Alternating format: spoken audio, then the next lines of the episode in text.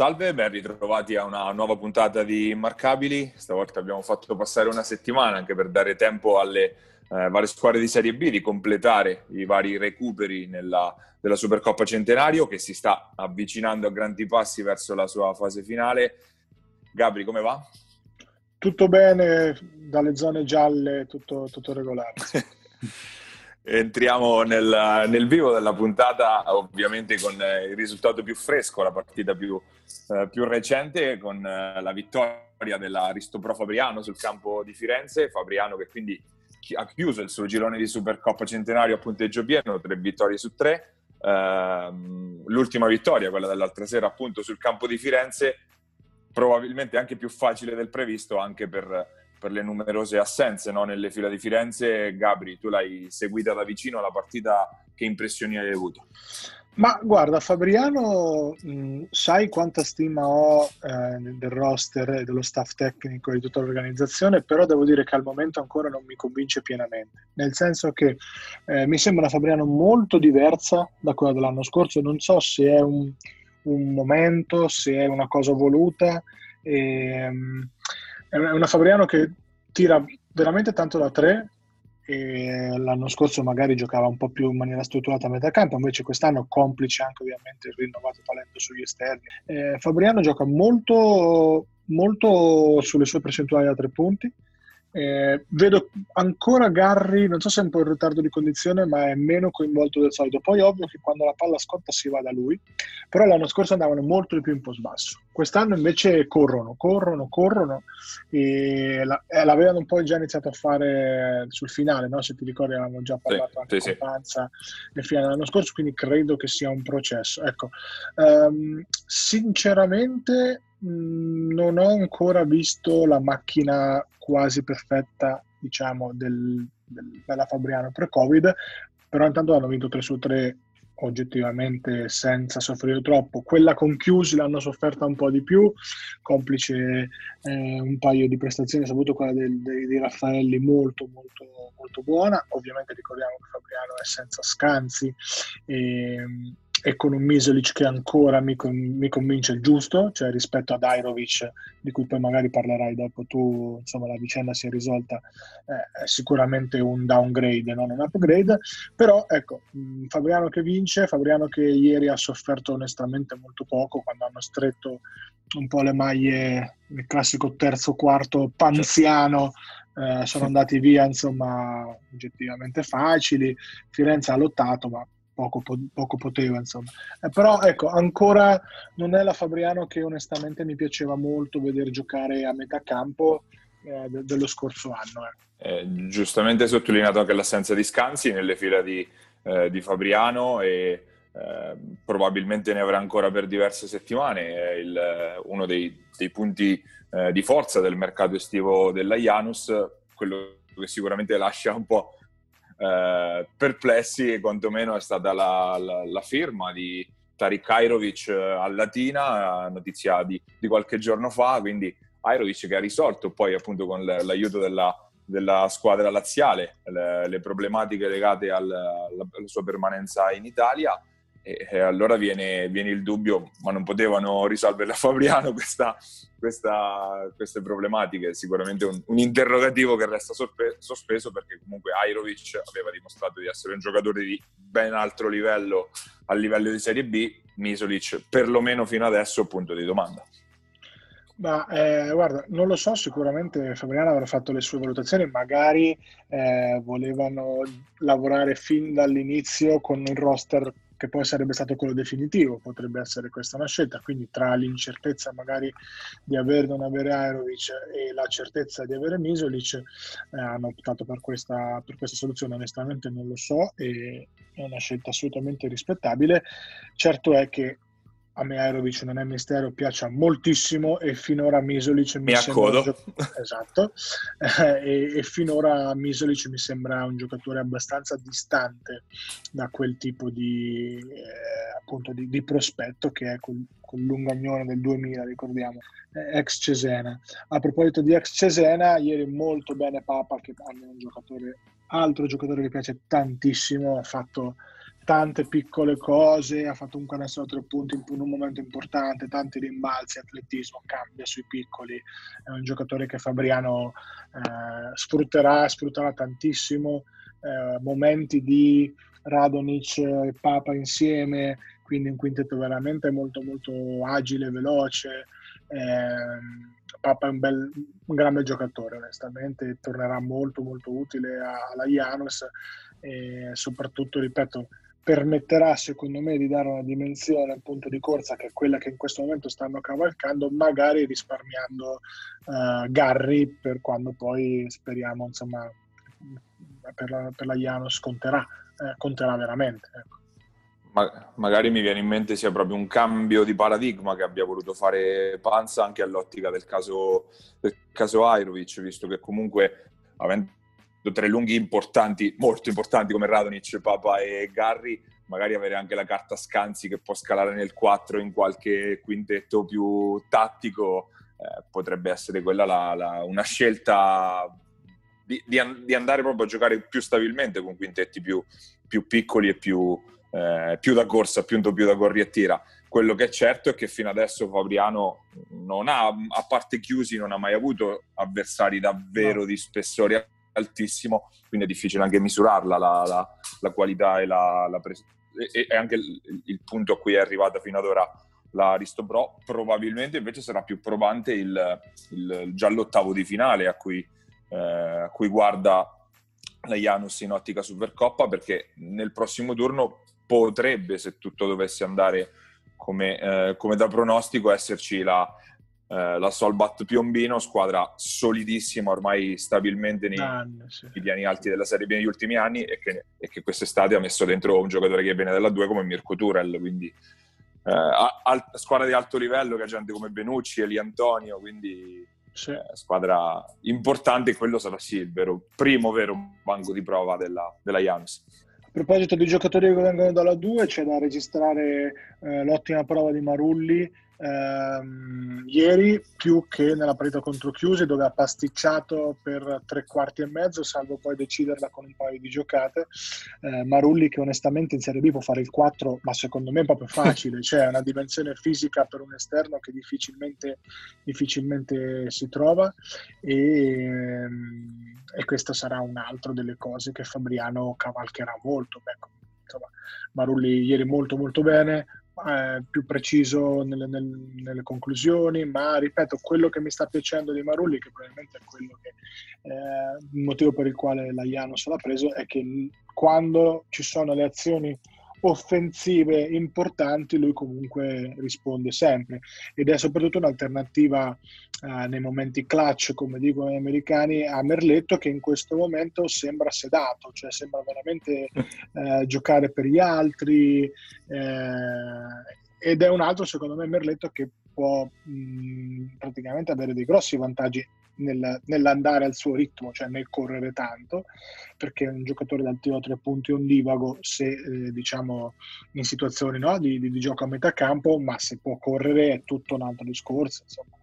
Ieri ha fatto 3-4 giocate di, di, di, ottimo livello, proprio facendo del ritmo, della quantità, del numero di possessi la, l'arma principale. Quindi eh, Vediamo cosa succede agli ottavi perché come hai detto giustamente tu finora molto presto per giudicare una Janus che tra l'altro ribadiamolo ancora cioè, a fuori scansi non è che a fuori me ecco un giocatore esatto. importante eh, molto importante insomma.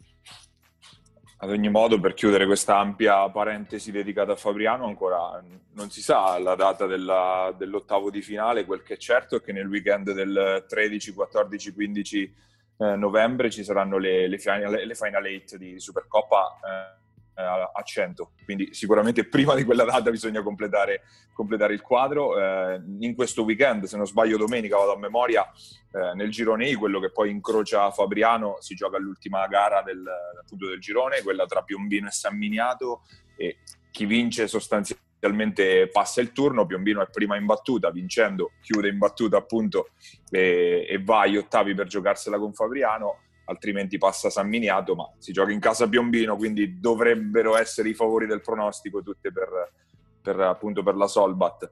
eh, attendiamo di conoscere appunto quale sarà invece la, la, data comunque della partita, verosimilmente si andrà a giocare intorno a mercoledì, eh, martedì o mercoledì prossimo. Chiudiamo appunto questa lunga parentesi dedicata alla Janus, passiamo invece ad Ancona dove, eh, con la Luciana Mosconi che invece il suo, il suo ottavo di finale l'ha, l'ha, già giocato, l'ha giocato nello scorso fine settimana eh, uscendo sconfitta dalla sfida contro Imola, una partita eh, tutta di rincorsa per, per, Ancona, che in, il discorso è un po' quello simile a Fabriano, per la prima volta incontrava un avversario davvero di fascia alta di questo, del prossimo campionato di Serie B. Tutto sommato non è uscita male però la, il campetto, no? L'ho vista, ero, ero al palazzetto e onestamente eh, si è un po' evidenziato quello che potrebbe essere il problema del, del campetto che evidenziamo, che, che sottolineiamo appunto dall'inizio, cioè la monodimensionalità di una squadra leggera per scelta che fa delle percentuali di tiro a tre punti e della corsa la sua in questo momento unica arma diciamo di, uh, di gioco e appena incontrato una squadra tosta difensivamente sugli esterni, Centanni molto in difficoltà, marcato molto, molto da vicino, insomma sempre mandato sulla mano debole, eh, sui pick and roll lunghi molto aggressivi, insomma Simo ha fatto un po', un po tanta fatica, eh, si è visto che eh, ancora fa fatica nel difendere lunghi perché Quaglia che onestamente eh, non è più un lungo da top secondo me 10 comunque ha fatto i danni. 13, 16, magari un, 11. Di, magari un po' di dente avvelenato no, quello sicuro, no, quello sicuro vabbè, non, è, non, è, assolutamente un mistero insomma, però eh, si è visto proprio che Paesano da 5 mh, mm, non può giocare stabilmente 40 minuti una partita da 5 perché poi quando trova i 5 veri fa fatica, devi mandare i raddoppi con eh, quello che ne consegue in termini di rotazioni, quando sei tu da, da, ottimo giocatore minors quale sei, sei meglio di me che quando poi si innescano le rotazioni comunque devi stare sempre a rincorrere, quindi se riesci a stare uno contro uno è meglio e Paesano non Rincorrere non mi ha mai riguardato, quindi rincorrere non mi ha mai riguardato. Giustamente, battezzavi con reale, con, esatto, con regale esatto. eh, però ecco, un'ancona che non mi ha convinto onestamente, ma penso che non abbia convinto neanche Raiola e i suoi. Eh, un po' anche caotica in attacco. Leggio ha tirato qualsiasi cosa avesse nelle mani, 22 tiri, insomma, poi per carità ha fatto anche discretamente canestro. Caverni sottotono, molto sottotono, Michele, anche nelle scelte, cose che lui solitamente non, non sbaglia mai. E, e l'altro grosso dubbio in questo momento è il cambio del 5, perché in questo momento eh, Rattalino, come era abbastanza prevedibile, ha dimostrato di essere un lungo, diciamo, secondo me neanche di seconda fascia. E Vesco, Gospodino, non può essere sempre quello che eh, per età e per esperienza appunto mh, esce dalla panchina e dà, e dà solidità. Quindi qualche dubbio eh, è iniziato a venire fuori, però è anche vero che la Luciano Mosconi secondo me consapevolmente non è costruita per vincere quest'anno il campionato, perché altrimenti magari avrebbero fatto altre scelte, è costruito ovviamente per stare in alto. Però ecco, Imola ha evidenziato in maniera molto molto chiara dove eh, Ancona deve andare a lavorare. Forse ha fatto anche fatica trovando una squadra che è probabilmente l'opposto di, di Ancona, sì. invece una squadra molto rognosa, solida, con giocatori quadrati, la leadership di Fulz ovviamente su tutti, poi hai detto di Guaia che è un giocatore anche difficile da eh, inquadrare per una squadra come Ancona. Eh, sicuramente la, la, una delle note più positive di questo inizio di stagione è stato Tommaso Rossi che invece sì. continua a fare bene partita dopo partita. Tommaso Rossi meritatamente titolare, anche è ok che Potti all'inizio non c'era e adesso sta assieme al 50-60%, ma eh, appunto il giocatore squadra Virtus sta dimostrando di non avere assolutamente paura di nulla, eh, anzi ha l'atteggiamento dei giocatori, posso dire, scafati, cioè, forse anche troppo da un certo punto di vista, l'ho, l'ho osservato molto. E, e anche lui era ex dell'incontro all'inverso rispetto a Quaia. Esatto, eh, personalità sicuro tanta, mezzi fisici sicuro tanti, eh, offensivamente può crescere ancora tanto, specie nel tiro insomma, da, da fuori da tre punti. E, ecco, magari deve un po' uh, lasciar perdere quegli atteggiamenti da, da, giocatore scafato, lamentarsi con gli arbitri, queste cose qui, perché ancora eh, non ha lo status ovviamente per età e questo è un consiglio spassionato che qualora ci ascoltasse sento di dargli perché è un giocatore che ha veramente tutto per fare molto molto bene e se fossi Poti mi inizierei a preoccupare eh, del, del posto titolare perché in questo momento eh, Tommaso Rossi non ha sbagliato una sola partita. Anche perché Poti, lo ricordiamo, rientrava dopo un infortunio che l'ha tenuto fermo per gran parte della, della preparazione atletica, quindi ci stava sicuramente anche questo, eh, questo inizio a, a, regime ridotto da parte della, dell'ala acquistata appunto in estate dalla, dalla Luciana Mosconi. Luciana Mosconi che quindi ha concluso la sua avventura in Supercoppa Centenario, come l'ha conclusa ma un turno prima la Rossella Civitanova che sabato scorso eh, recuperava l'ultima giornata eh, del girone N, quella eh, la gara casalinga con la Rennova Teramo, in palio c'era ancora il passaggio del turno per la Rossella che però aveva bisogno di vincere e magari di vincere anche in maniera abbastanza ampia per essere eh, sicuro appunto della promozione. Rossella che però senza Milane e Amoroso ha retto per due quarti e poi è sprofondata sotto una Teramo che sta confermando tutto quello di buono che avevamo detto nelle, nelle scorse settimane. Beh, è ovvio che una squadra come Civitanova costruita con dei ruoli ben precisi, se gli togli il talento, magari come talento no, ma il terminale offensivo principale negli esterni e il capitano, il leader, nonché ancora un signorissimo giocatore eh, di Serie B come Ciccio, eh, fa fatica. Poi se a questo ci aggiungiamo un Andreani che ancora eh, è veramente il parente lontano a quello che siamo abituati a vedere, disordinato, un po' impreciso, eh, qualche andreanata di troppo anche come contesto. Nove balle perse purtroppo per, per lui sabato scorso.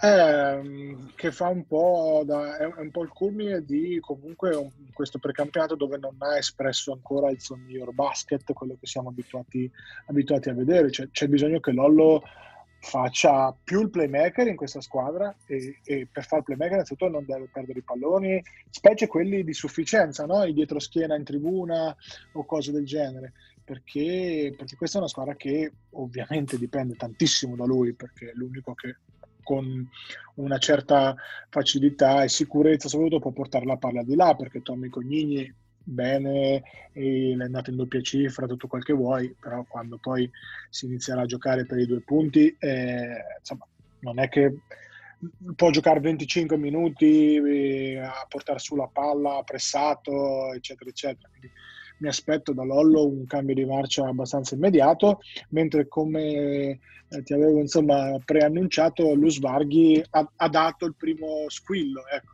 È un giocatore che secondo me può fare quello che ha fatto in pianta stabile, ma, ma, anche molto di più. Cioè lui bisogna che si convince di avere due o tre movimenti di post basso e che quei due o tre movimenti di post basso li deve sfruttare.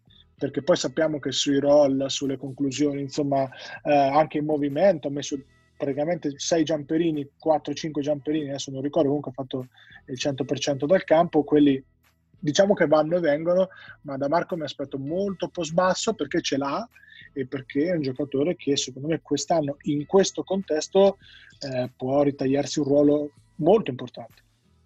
Eh, ne parlavamo proprio con, con coach Mazzalupi a fine partita, della partita di Luz Varghi, appunto 13 punti con 6 su 6 dal campo, un paio di canestri dalla media che, come hai detto giustamente, a volte li mette, a volte no, l'altra sera li ha messi, eh, va sicuramente coinvolto di più nel gioco, soprattutto se Amoroso, è fu- eh, quando Amoroso non è in giornato, quando comunque come eh, nella domenica scorsa fu- eh, non era appunto disponibile per la partita, eh, lo Svarghi ha dimostrato di poter essere un'opzione, un'alternativa ai tiri da tre di Rocchi, che comunque quelli bene o male arrivano, perché anche nella partita di sabato sono arrivate 5 triple e 18 punti per, per la Guardia Romana, ma deve essere una, un'alternativa interna importante anche perché di lunghi veri la Rossella a lui è amoroso, quindi eh, una, un'alternativa interna vera deve, deve esserci tutta, a maggior ragione adesso che appunto Amoroso è fuori, Ballasciani è appena rientrato e eh,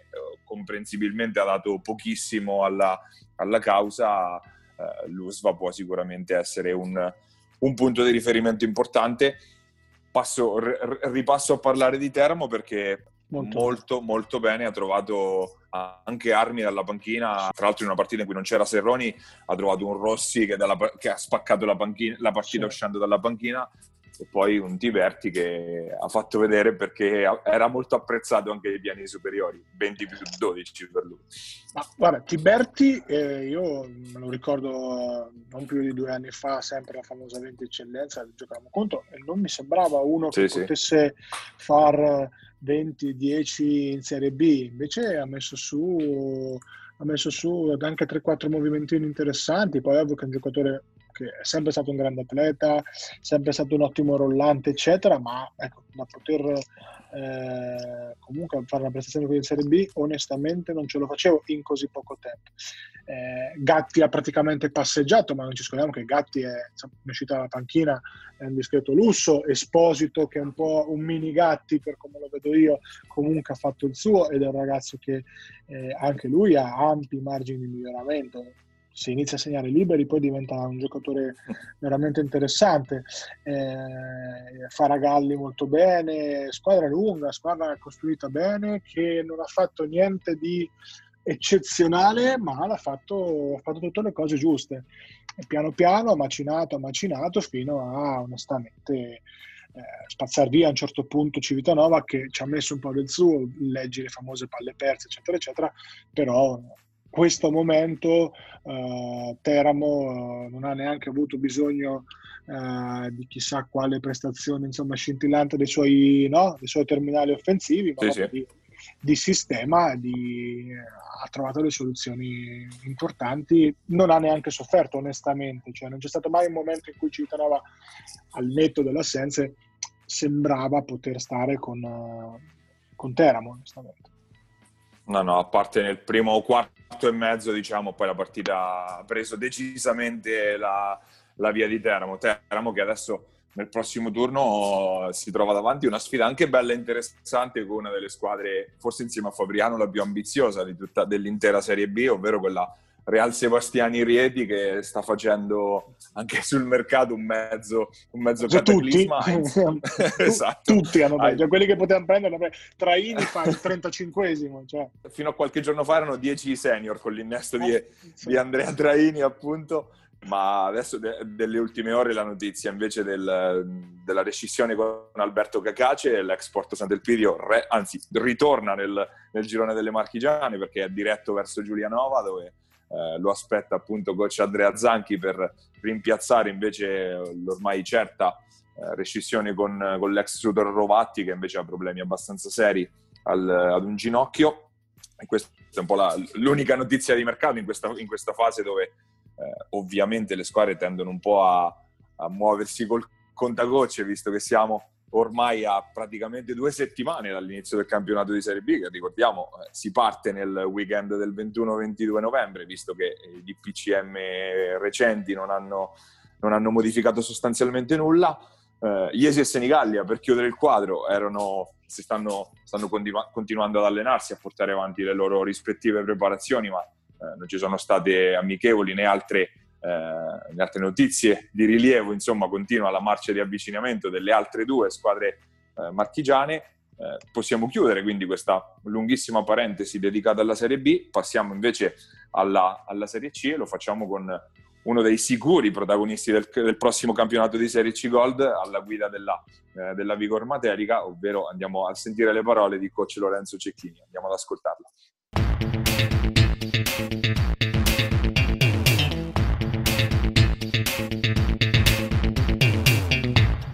Nostro ospite questa settimana è il coach della Alley Vigor Materica, Lorenzo Cecchini, grazie di aver accettato il nostro invito.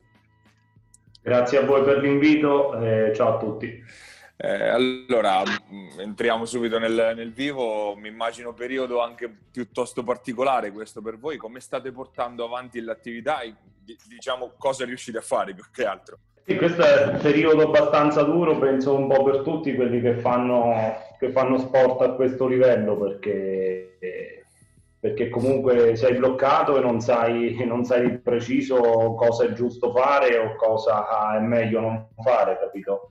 quindi certo. neanche sono situazioni in cui c'hai un precedente storico, la scorsa stagione è stata annullata, quindi una volta che sono state tolte le righe praticamente non si è più ripreso, capito? Si è rientrati nel mercato. Eh, quest'anno è difficile, stiamo proprio questa sera abbiamo una riunione eh, con il presidente e cercheremo di, di, di, capire anche secondo un po' gli accordi contrattuali che hanno i ragazzi eh, se poter organizzare qualcosa a livello obbligatorio di squadra o semplicemente il, il mi raccomando teniamoci in forma per quando riprende tornando invece un passo indietro al, al, alla costruzione della, della, squadra e al campionato che si andava un po' a profilare, eh, inutile dire che vi posizionavate come una delle squadre di fascia alta di questo campionato. A partire l'impatto già era sembrato più che buono no? nelle prime vostre uscite. Come la stavi inquadrando questa prima parte di, di percorso della, della nuova Vigor? Eh, questa, questa, è una bella domanda Marco perché so, um, in senso che sai quando hai, iniziato ad avere qualche certezza e qualche dubbio, noi eravamo in quella fase lì secondo me, perché certo. se devo dare un, un, un'idea del, della squadra quest'anno sicuramente mi ha impressionato molto di più la capacità rispetto alla scorsa stagione di, di creare punti nonostante forse il talento sia minore rispetto all'anno scorso. Questo perché abbiamo molti giocatori che comunque danno via il pallone con, con, un secondo di anticipo piuttosto che un secondo di ritardo, ma soprattutto perché siamo, è venuto fuori via diciamo, un roster abbastanza differenziato, cioè con giocatori che sono magari in grado di, di fare 5-6 palleggi per prendersi un tiro, chi invece magari preferisce giocare senza palle e aspettare lo scarico, chi invece va a rimbalzo d'attacco forte, quindi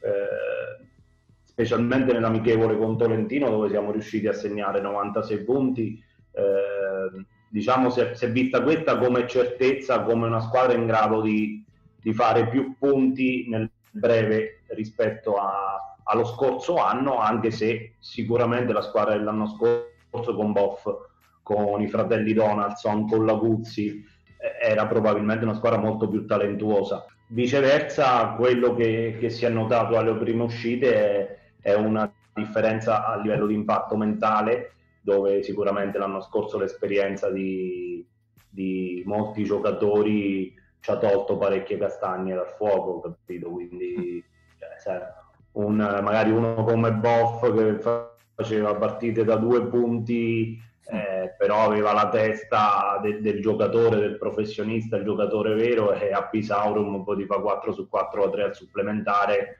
dove, dove se mi chiedi come abbiamo vinto a Pisaurum, che Boffini, eh, abbiamo vinto perché ho tenuto in campo a Boffini alla fine, eh, certo. chiaramente. Eh, quest'anno magari c'è da lavorare un po' di più sotto aspetto mentale perché sai, ci sono ragazzi più giovani con, uh, più abituati a giocare aggregati, no? Mm, prendi anche Marcus, prendi Caroli che sono, sta- sono giocatori, ma anche di Simone, eh, ma anche Monacelli stesso che sono giocatori che, che scendono di categoria, ma il ruolo che ricoprono in C-Gold non è certamente il ruolo a livello di responsabilità che ricoprirebbero in Serie B. No, sicuramente questo mi, mi, conforta perché è un'analisi un po' simile a quella che avevamo fatto noi, no, Gabri? E con sì. questo ti lascio la, la, parola. Sì, e ti dirò che però ri- non, non, sono pienamente d'accordo con Lollo. Cioè, secondo me questa squadra ha pari talento di quella del, dello scorso anno. Magari un po' meno esperienza, quello sì, perché ovviamente Boffini è un giocatore di un certo tipo e qua c'è qualche scommessa in più. Però secondo me come talento siamo, siamo lì. E correggimi se sbaglio Rollo, qua forse c'è più fisicità anche nei lunghi, eh, più atletismo più che fisicità, una squadra che può più correre, che va più a rimbalzo, un po' più questo, aggressiva. Questo, sicuro, questo Gabri sicuro, soprattutto perché quest'anno abbiamo riempito la casella del 4 che l'anno scorso comunque era vacante, Già. perché se ci pensi ci giocavamo con, sì, sì. con Pelliccioni che, che, come tutti i grandi giocatori parte dal play e poi diventa un 4 tattico a certo comunque non, nasce 4 e addirittura ci abbiamo giocato co, con Samuele Vissani l'anno scorso, quest'anno con Anunderis mi sento comunque che abbiamo un ruolo coperto lì. Sì. e, e, sicuramente vicino a canestro rispetto all'anno scorso ci manca, ci manca quell'esperienza, quella tranquillità che, che Guillermo dava, perché comunque è un ragazzo di 40 anni eh, che, conosce, che, conosce, il gioco, che, che, non si impanica, che, magari fa due contro l'ultima, poi però tiene a quattro Cuginas e Tarolis per dire d'altro canto probabilmente su una stagione così compatta con tanto tempo con tanto tempo in cui si è stati fermi avere forze fresche come Ciampaglia e Marcus magari ti, ti può permettere di giocare a più alta intensità più partite in brevi periodi. Noi abbiamo fatto un, un, ranking dove vi abbiamo messo nelle prime tre, magari un po' dietro rispetto a Bramante, ma abbiamo messo Bramante davanti a tutti, quindi volevo sapere se insomma sei d'accordo, se ti rivedi in questo ranking e poi vorrei eh, comunque tu sei uno che queste categorie ormai inizia a conoscerle abbastanza bene, anche se hai insomma, la mia età, quindi sei giovane. Insomma.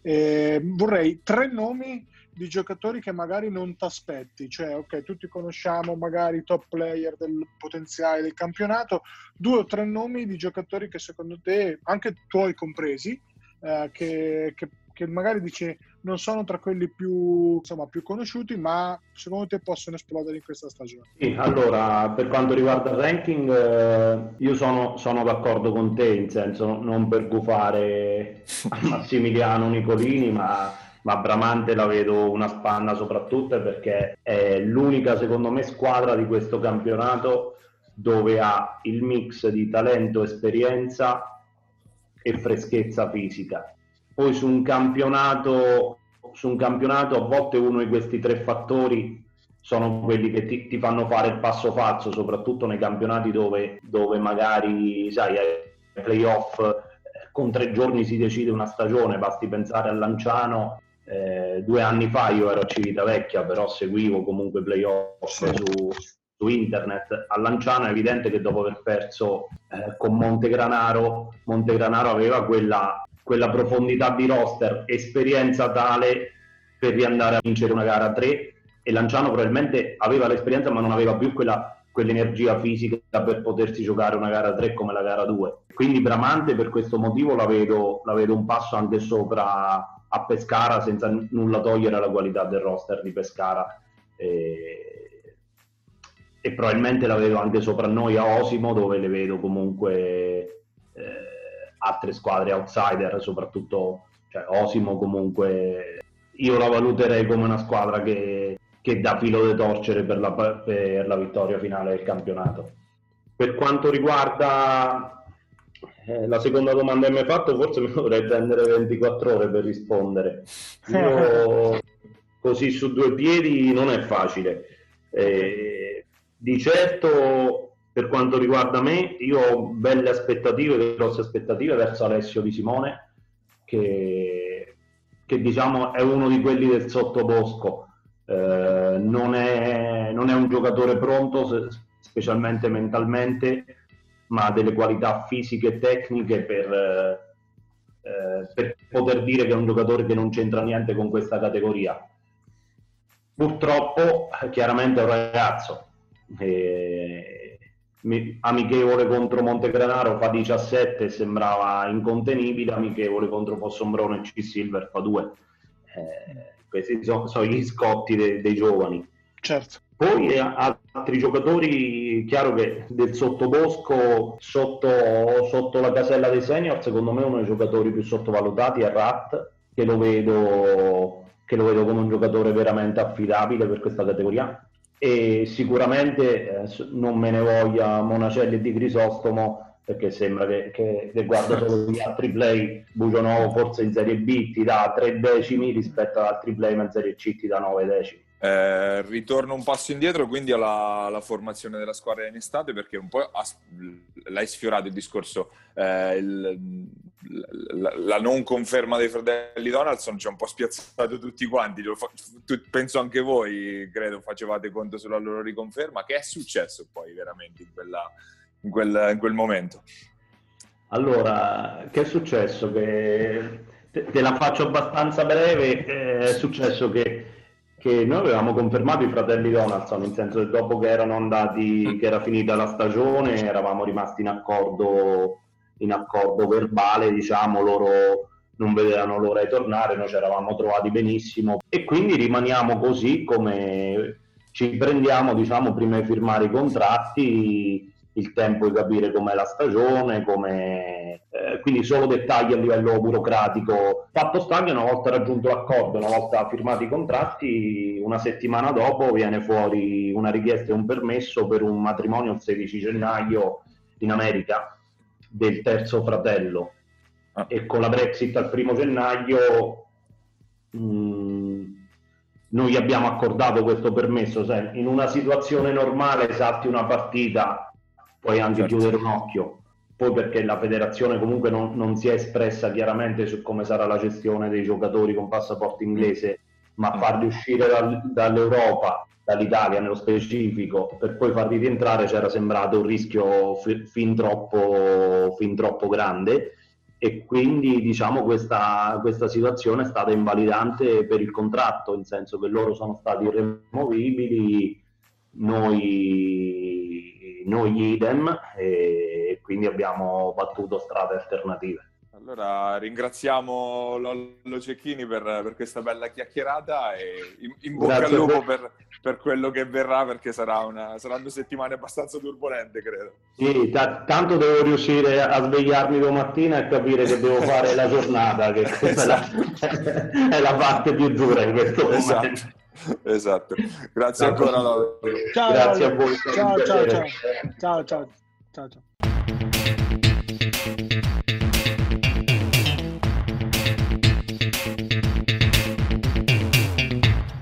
ai nostri microf- microfoni era Lorenzo Cecchini, il coach della eh, Alley Matelica, eh, Serie C Gold e Serie C Silver, che eh, comunque ormai eh, non possono fare altro che aspettare eh, l'anno nuovo, il 2021, visto che eh, la federazione ha deliberato la, il rinvio della partenza dei campionati nella migliore delle ipotesi, sempre che non intervengano altri, altre disposizioni al weekend del 9-10 gennaio, quindi eh, ovviamente le, eh, tutti i programmi delle varie squadre andranno eh, rimodulati, ma di fatto ricordiamo un po' tutte le, le formazioni devono essere ferme se non per allenamenti individuali eh, fino appunto almeno al 22 di novembre, quindi attività che nei fatti va, si è stoppata per tutti, per cui non ci resta che chiudere questa puntata in attesa di, appunto, di nuovi aggiornamenti dal mondo della Serie C Silver. Ringraziamo Basket Marche e Giuseppe Contigiani che ci ospita sulle sue piattaforme. L'appuntamento è per le prossime settimane con una nuova puntata di Immarcabili.